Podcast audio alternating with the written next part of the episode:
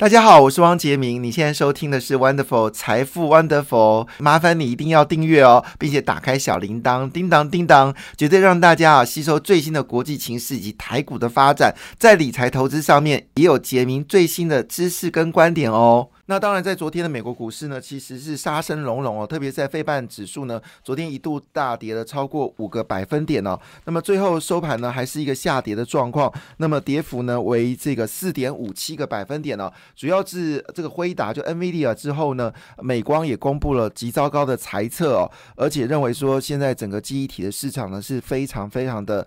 糟糕，所以呢，这引发了整个股票大跌哦。加上美国晶片法在昨天啊正式通过了，所以之前美国晶片法的这个利多呢，在昨天变成是利多出尽哦，也造成了包括美国应应用材料，就全世界最大的半导体设备商呢，昨天股票呢一口气重挫了七个百分点哦。所以昨天在这个费半指数呢，基本上是杀声隆隆。那但是其他指数的下跌其实还好，以这个道琼工业指数呢，只微幅修正零点一八个百分点，标准五百指。指数是修正了零点四二个百分点，那标准五百指数呢，陆续都公布第二季的财报，就有非常惊人的事情是，他们所公布财报的时候呢，发现到美国在第二季哦，这些大这个标准五百的五百大企业呢。呃呃，在第二季的投资的金额哈，比去年同期成长了百分之二十，而且是大量买进库藏股。那么股利的发放呢，也比去年大幅成长了十五个百分点，并没有说所谓的衰退的问题哦。当然，这都是过去的财报啦，重要是未来。所以在未来部分就关心到几个重要的厂商。所以 NVIDIA 因为说游戏的状况，游戏软体的状况并没有想象的那么好，所以呢，就引爆了第一波的杀机。那美光呢也公布财报，让大家觉得有点忧心。整个记忆体的方向，事实上之前就知道记忆体的状况并不是很好了。事实上，这有两个产业、三个产业，它的状况并不是很好。第一个就是我们说的面板产业，因为中国大量开出这个产能哦，使得面板的价格持续的一个下跌，看起来。在中国的三大面板厂商呢，已经杀到这个眼红脖子粗了，所以造成整个面板价格持续的下跌。那当然也拖累了友达跟群创的获利能力。第二就是我们说 PC，其实英特尔之前就第二季也公布了财报嘛，竟然传出是。负的哦，就是没赚钱，而且还亏钱，这在过去呢是非常罕罕见的事情。那也就预告了整个就是 PC 的状况并不是很好。事实上，包括了超伟也是这么说，在网通的部分呢，业绩非常大，在伺服器的业绩也非常的好，但是在 PC 部分呢，确实有明显的下跌，而且讲的比英特尔更糟糕。那今天包括了宏基跟华硕呢，也公布说库存有在增加一个状况，所以美光业绩不好，这也没什么太多意外。好，那当然换个。角度来说呢，包括了就是 Meta、Facebook 的母公司，还有 Alphabet、谷歌的美国美国呃母公司，还有 Microsoft，其实都公布了非常好的一个业绩哦。那也包括了就是我们说的全世界呃最大的 Amazon 也公布很好的业绩，所以这世界就很难去说到底发生什么事情。只是说这时候财报公布的时候都有短期的反应，我们就忍耐一下就好了。那昨天的日本股市呢，中断了五天的上涨，昨天是下跌，跌了零点八八百分点，但韩国。股市呢则走高零点四二个百分点，纳尼首尔大雨。好，那德国股市呢？因为在等待这个通膨的数据的发表，所以呢，昨天是以跌掉一点一二个百分点，是欧洲股市跌幅比较多的地方。那英国股市还是小幅收红，涨了零点零八个百分点。法国股市呢，则是修正了零点五三个百分点。亚洲股市呢是涨多于跌哦。那么下跌的股市新加坡，但上涨部分包括印尼、印度、马来西亚跟菲律宾股市都是上涨的。其中印度股市呢涨幅比较多，涨了零点八个百分点。好，这是昨天整个全球股市。的一个一个变化哈，那因为主要是美光公布了财测，那么事实上是整个晶片呢是杀肃杀一片哦，加上美国殖率是上扬哦，使得对利率敏感的成长股跟科技股呢呈现一个下滑的方式。那在关键的通膨数据没有公布之前，投资人事实上是比较谨慎，所以使得道琼跟标准普尔呢是小幅的收黑。那大家都在关心，就是这个七月的 CPI 数据有没有机会从六月份的九点一的高点，有没有办法降到九以下？市场预期呢，应该是八点七个百分点，但数字还没公布之前，谁也不敢说什么哈。好，那当然就在这个当下呢，呃，就是一直强调要升息的圣路易联邦银行总裁啊，他叫做 James Blood 哈。那 James Blood 就说一句话，说他希望呢在年底之前再升五码。其实这个。这个没有什么意外，我们之前就已经预告九月份是升三码嘛，哈，那十一月跟十二月会各升一码，所以总共是五码。好，这个没有什么特别，但是呃，竟然就在标题里面很耸动，说它是鹰王，就是鹰就是。鹰派的鹰啊，就是很升息。其实我们预估，呃，年底的美国利率呢是有机会上看到这个三点七五到四个百分点。那关键点就是明年二三月会不会升息？在我过往例子里面，其实美国很少在第一季做升息，除非是通膨非常严重。那如果呃十一月、十二月会升息的话，那也就意味着明年三四月升息的几率就不大了。有人这么说，明年下半年美国就会降息哦。所以呃，利率部分呢，基本上。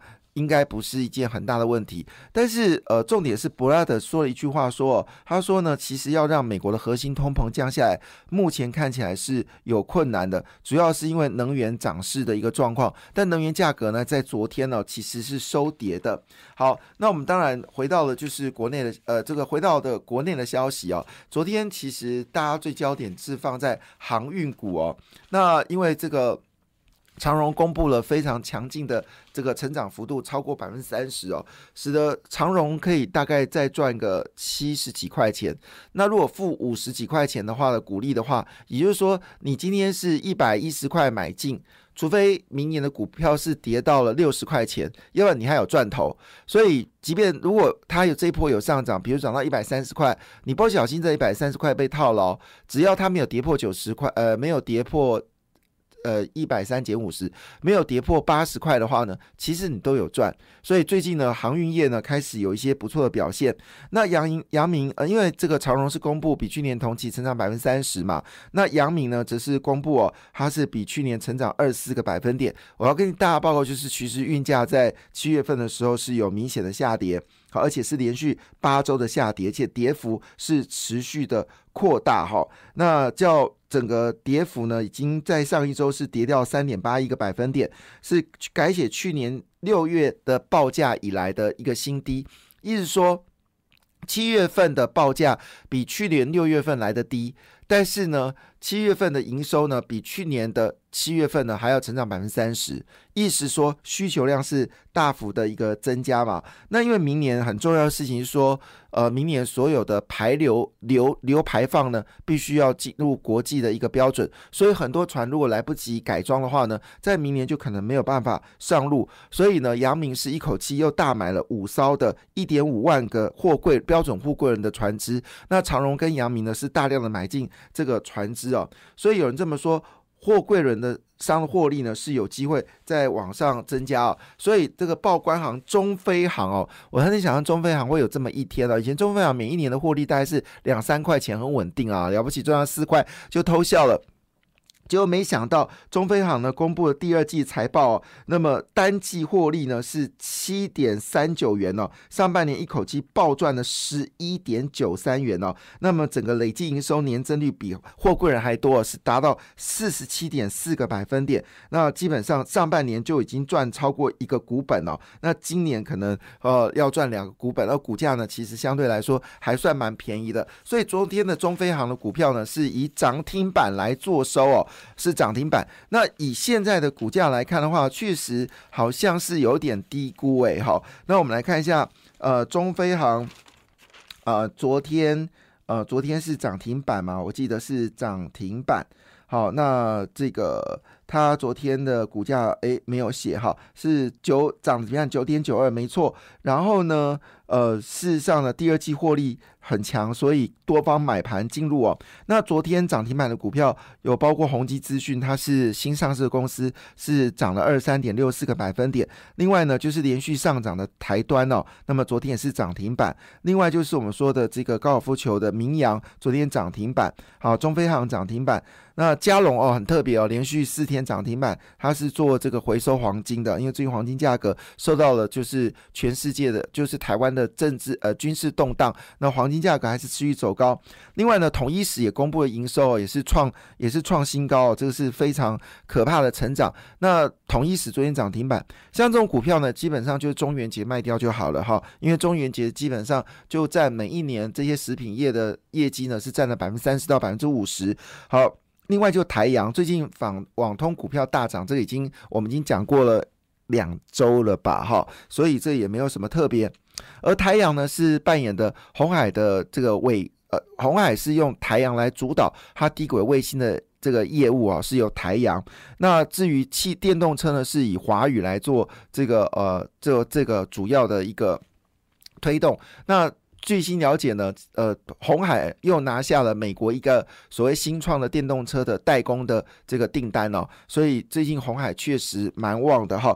那当然，在昨天其实最热的股票呢，基本上还是以太阳能股票表现的最为强劲哦。那么涨幅最多的是重越，上涨三点一九个百分点，而中美金也公布了非常好的财报，好像成长幅度将近有四十个百分点嘛，获利能力非常强。那中美金它横跨两个产业，一个就是我们说。的就是细晶圆，好，就是我们说的一般台积电、联电用的细晶圆。另外一部分呢，就是太阳能用的这个细晶圆哦。那昨天股价呢已经飙到一百五十五块了，据了解还会持续的走高。另外也是属于太阳能的这个细晶圆的加晶哦。那么加晶现在当然还多了一个功能，就是我们说的这个化合物半导体。那昨天股价呢是八十二块点六，涨二点六一。好，另外也是属于就是我们太阳能板的原晶。好，原晶呢其实在之前下跌很多日哦，这最近呢开始。连续上涨，那元晶呢也卡位了所谓的低轨卫星的太阳能板，那也得到特斯拉的一个呃需求。那据了解，红海也是跟元晶合作，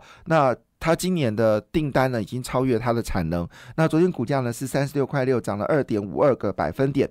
另外一档呢是跟红海合作的硕和，硕和是做这个导流翼，好，就是我们说的，基本上你呃。阳光照下来的时候，转换成电能的时候，你必须要有一个导流翼啊，把热能转成电能。那这个硕和呢，股价呢，之前最高曾经到接近一千块嘛，哈。那昨天是一百五十块，股价上涨一点九九个百分点。好，那所以昨天基本上来看呢，是整个就是太阳的股价呢是比较。整齐的哈，那另外一部分呢，亚尼哦也开始宣布了，就是它要开始进入到所谓的绿能版图哦，然后同时布局风电跟太阳能，这是继台泥之后呢第二家家水泥公司呢，还要进入所谓绿能部分哦。当然，昨天的焦点是我昨天呃在我的呃前天在我脸书上面哦提出一个问号，到底什么时候台湾会？